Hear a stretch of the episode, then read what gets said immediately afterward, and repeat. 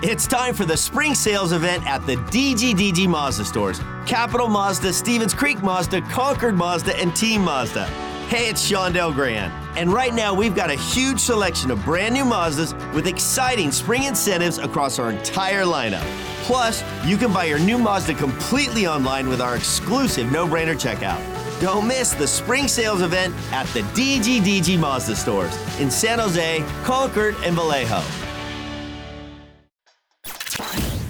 We're getting you ready for the game on The Build Up with news from around the league, interviews, highlights, and more. Here's your host, Ted Ramey. All right, good afternoon, everybody, and welcome. I hope everybody is uh, already listening to Morning Tide because that's the most important thing that you have done, hopefully, this morning. But uh, on a uh, big, big day of sports all over the uh, the North America and the Bay Area, particularly, I like that we have the Sharks at two o'clock and we can get this game going. Less than a full 24 hours since the start of their last game last night. They are going to be busy, but we have some word on some fresh legs that are going to be injected into the lineup either by choice or by demand. As right now we take a look at the standings, we see the San Jose Sharks fifth in the Pacific Division, 22 19 and 3, 47 points, one point back of Calgary, four points back of LA, seven points back of Anaheim, and eight points back of Vegas. If we took a look at that wild, wild, wild card standing situation, we see the Sharks currently sit at third in the West. They are one point back of second place Calgary and eight points back of first place in the wild card Minnesota. So for the Sharks, again, that point last night, it was big. And I know that was a disappointing loss in the way that, you know, it was Florida coming back, but Florida is an excellent, excellent team. And I don't think the Sharks have anything to hang their heads about with regards to the way that game was played last night, even if it did end up as an overtime loss. You would have loved two. You walk away with one. That's just the way it goes sometimes. But I think that when we look at the grand scheme, the big picture, the Sharks played well last night. They did what I wanted to see from them, other than the fact that you know, they did play more Florida's game with speed, but the Sharks, time and time again this year, they have shown they can hang with just about anybody. And I think that was definitely the case last night with Florida. And they're going to have to prove if that win they got over Carolina earlier this year was a fluke or if it was something that they can replicate once again. Now, the biggest challenge that they have going into this game, no Mario Ferraro took that puck off the face last night, did not return to the game, and apparently had to spend a lot of the morning in the chair getting work done. Uh, Bob Boughner gave us an update earlier this morning. I just saw him a couple minutes ago uh, um, at breakfast. He's sore. Um, he had some work done uh, this morning. I think he was in the chair for a couple hours this morning, and uh, um, so they've done some dental surgery to him, and uh, won't be available tonight. I won't think he would play Tuesday, but uh, seeing as we got a break, but uh, um, yeah, he's he's definitely sore. And then the question was asked: with only two more games before we have an extended break, is this maybe a a better time for a Ferraro type character be, to be dealing with an injury as opposed to any other time of the year? You know, I think it's too early to tell. To be honest, is where we all sort of, you know, he just got the procedure done this morning. Um, it's more than just teeth. Obviously, there's some bone issues and things like that. Um, but uh, you know, to see him walking around at team breakfast and uh, and getting out of the chair and, and everything else, I think is a real positive. I think you know Mario's such a tough tough kid anyway. I think he'll find a way to you know get a little rest here and be back uh, sooner than later. But uh, yeah, that was uh, it was definitely scary uh, um, seeing seeing that last night. Yeah, we all saw that happen to Logan Couture a couple years back. We remember how painful that was for him. You know, I don't know when Mario Ferraro is going to be back. I do think that he will be back on the other side of the break at that first game back, but that is my own rampant speculation. I'm not basing that off of anything. As a, you may have gathered, I am not an oral surgeon, uh, nor is this my area of expertise. But like Boughner alluded to, Mario Ferraro is such a tough guy. It would be Hard to imagine Mario Ferraro not doing everything in his power to get back out there on the ice as soon as possible. Meanwhile, this is yet another blow to your D pairings. No Mario Ferraro, no Erik Karlsson, no Jacob Middleton. And while guys have stepped up admirably, it does mean more new pairings, more shifting, and more reconfiguring for Bob Boughner. Yeah, I think uh, you know the plan is to to skate uh, Jacob Middleton for the next couple days, and, and, and, there's an outside chance we'll see him Tuesday. I think so. Tonight, uh, Merkley will go in um, for Mario. Um, we're going to make some changes up front as well. And more than anything, it's just, uh, um, you know, decision, coaching decision to get some fresh legs in there on a back-to-back situation. So PD will go in for Weatherby at center on the fourth line with uh, Viel will go in for Gadge. Um, and uh, yeah, those are the changes tonight, just to to sort of bring some fresh legs into the lineup. The Sharks are definitely going to need some fresh legs in this game against Carolina. Now, Carolina is coming off a game yesterday themselves, so we do look at the Sharks as being in a similar situation to Carolina, but as we've noted, Carolina has much more talent across the board, established talent, and they are one of the best teams in the NHL this year. And, you know, arguments can be made that they are, you know, better than Florida in certain areas. And, you know, I, I still view Tampa as the best team in the league right now, but you know, it's you're going up against a lot of really tough teams right now if you're the San Jose Sharks, and Carolina presents a lot of the same problems in terms of that potent offense that you do have with Florida and Tampa. And of course, the Sharks last night gave up a lot of high danger opportunities. This is what Bob Boughner had to say about that. There, there was, uh, you know, felt like we were hanging on a little bit last night, and and we did in certain areas. I think, you know, some of it was self inflicted. Um, it was a lot in the third period. Obviously, with 5D, we had some guys playing some heavy, heavy minutes, and you know, and some players that uh, uh, are playing against guys that uh, um, you know a little bit further up the lineup than they would be. Um, you know, they they they really we saw a lot of Barkov and Huberdeau last night in the third period, and uh, they sort of took over the game, and they've been doing that to a lot of teams this year. So the good stat is on, on our analytics is that through two periods we only give up three inner slot chances because we blocked a lot of shots even when we had breakdowns and they had possession time we did a good job of blocking uh, but as the game wore on, like I said in the third period, uh, um, you know, we gave up uh, a lot more than we wanted. I think the number was probably about 24 chances, um, nine being inner slot. Um, so that's that's very high for us. But um, again, considering the circumstances and you know, pulling a point out of that building would have been nice to pull two. I think it's the first time we've uh, lost after leading after two all year.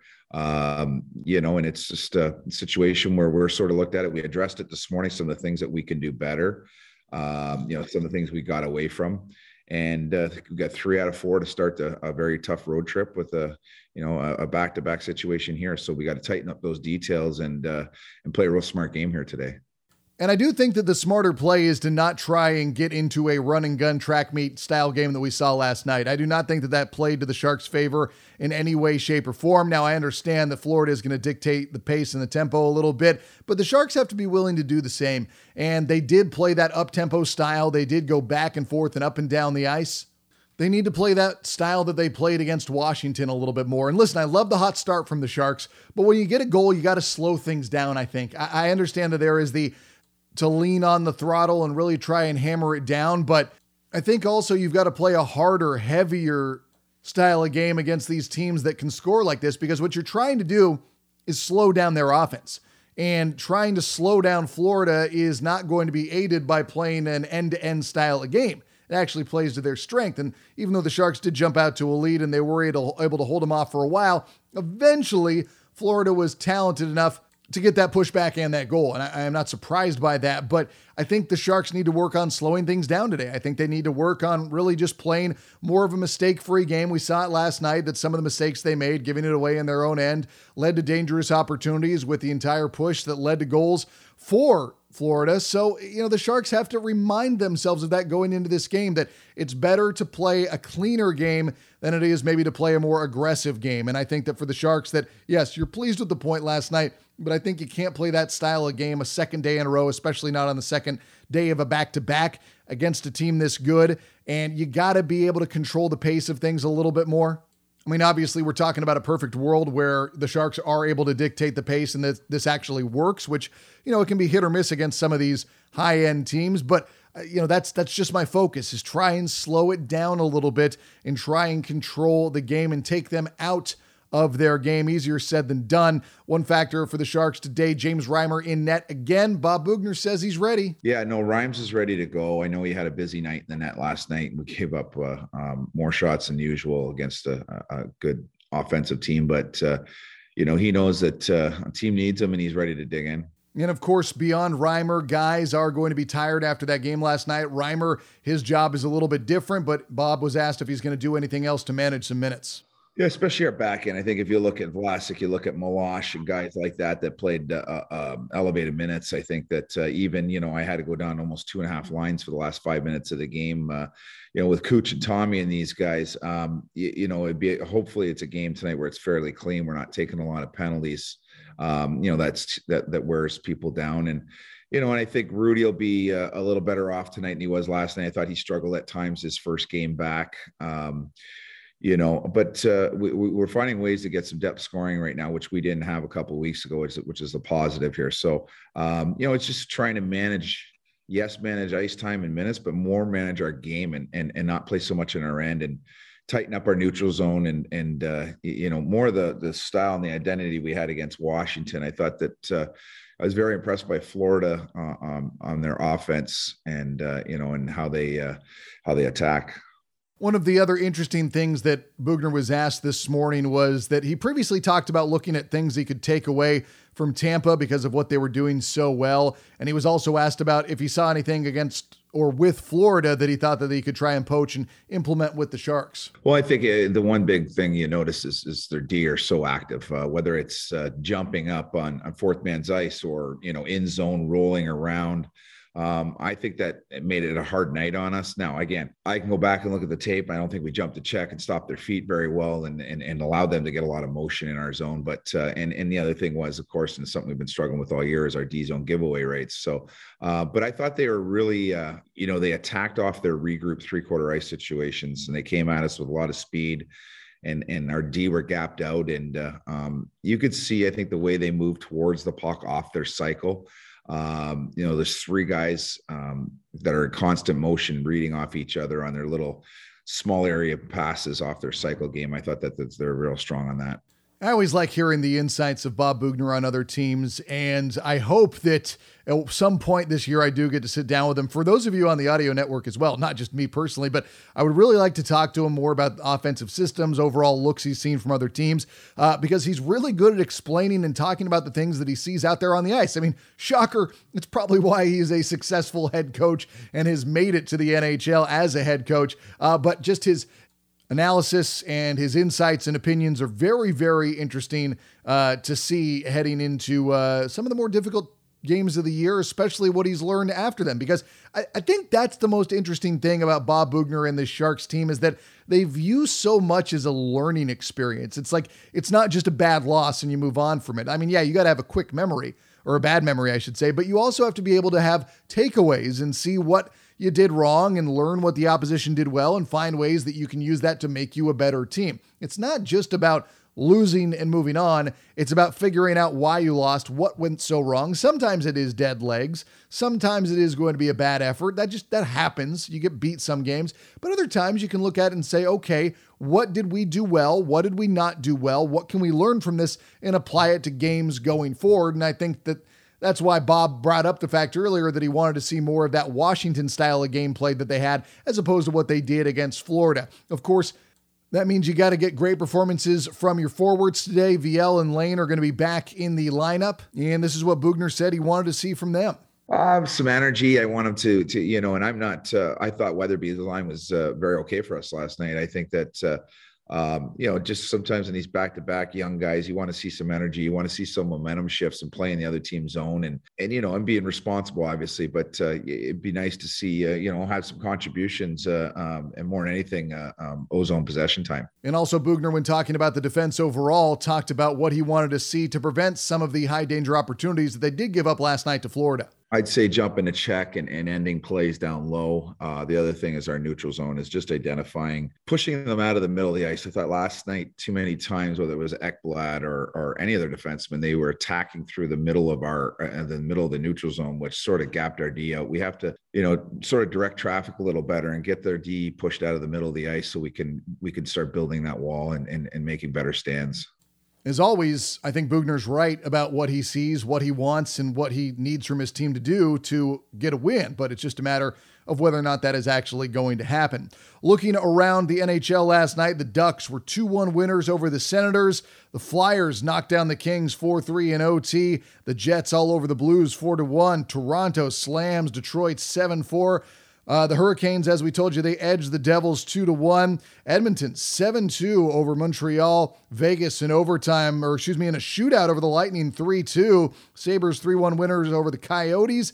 The Flames blank the Canucks 1 0 in overtime. And coming up today, another full slate. The Bruins and Stars, Blue Jackets at Montreal. The Wild visit the Islanders. The Avs play host to the Sabres. The Sharks are going into Carolina, of course, and there are two games ongoing right now uh, the Rangers and the Kraken, the Pens and the Kings. If I tell you anything about that right now, it's just going to be out of date by the time you hear it. So I'll leave it alone and just let you know that they're playing. I think that if we rank in terms of importance what the Sharks need today, it's got to be a high quality performance from James Reimer. Beyond that, I always go to the start. What sort of game are the Sharks going to have in those first 20 minutes? To me, that's critical to their success. If they can get up 1 nothing, but also not get into a track meet, I'm to be very happy that. If they can get up 2 nothing, again, not in a track meet, but controlling and dictating the game, that's going to go a long, long way in terms of success on the day. Now, it's not going to be easy because, once again, they are going up against one of the best teams in the league in their own house.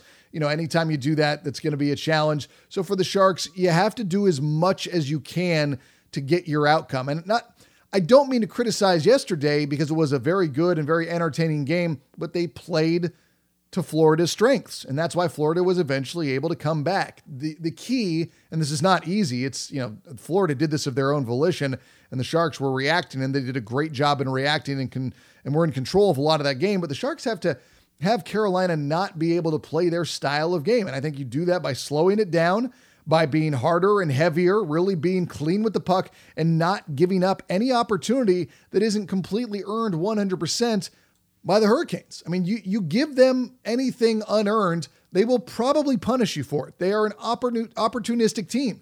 You know, the Sharks right now, they are not opportunistic. They have to create and they have to fight and earn every single point they get. Just like it was a fight last night to get one, but again, you saw some of those mistakes come back to haunt them. And that once again has to be the idea for the Sharks going into this game is to eliminate mistakes.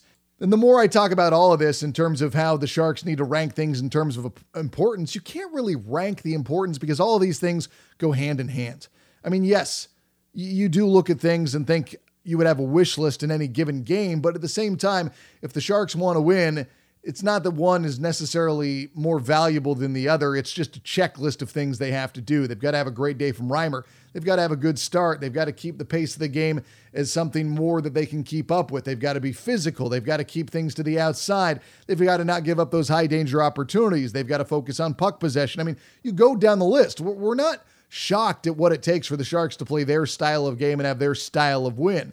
It is a conservative approach that mostly focuses on being defense first and mistake free. And if the Sharks can do that, I truly believe they can beat anyone. And they do have some of the top end talent to compete with anybody not playing their style of game. We saw that yesterday against Florida. I'm just talking about what specifically gives you the greatest chance of winning, right? Like what gives you the best opportunity to walk away with a win when all is said and done. That's my paradigm. That's my viewpoint. It's not about looking at what needs to be done. I mean, yeah, you want to win the special teams battles. These things are all part of the overall game plan for the Sharks. And it has been nice to see the power play wake up a little bit, but you have to view these things as being all part of the design. They all have to work if you're going to beat a team like Carolina in their own house. In every game this year, we've known that the Sharks are going to have to earn it. We know that they're going to have to play a clean game. We know how hard it is going to be from one game to the next. And I think that's got to be the mentality is that, you know, don't let this game come to you. Go out and take it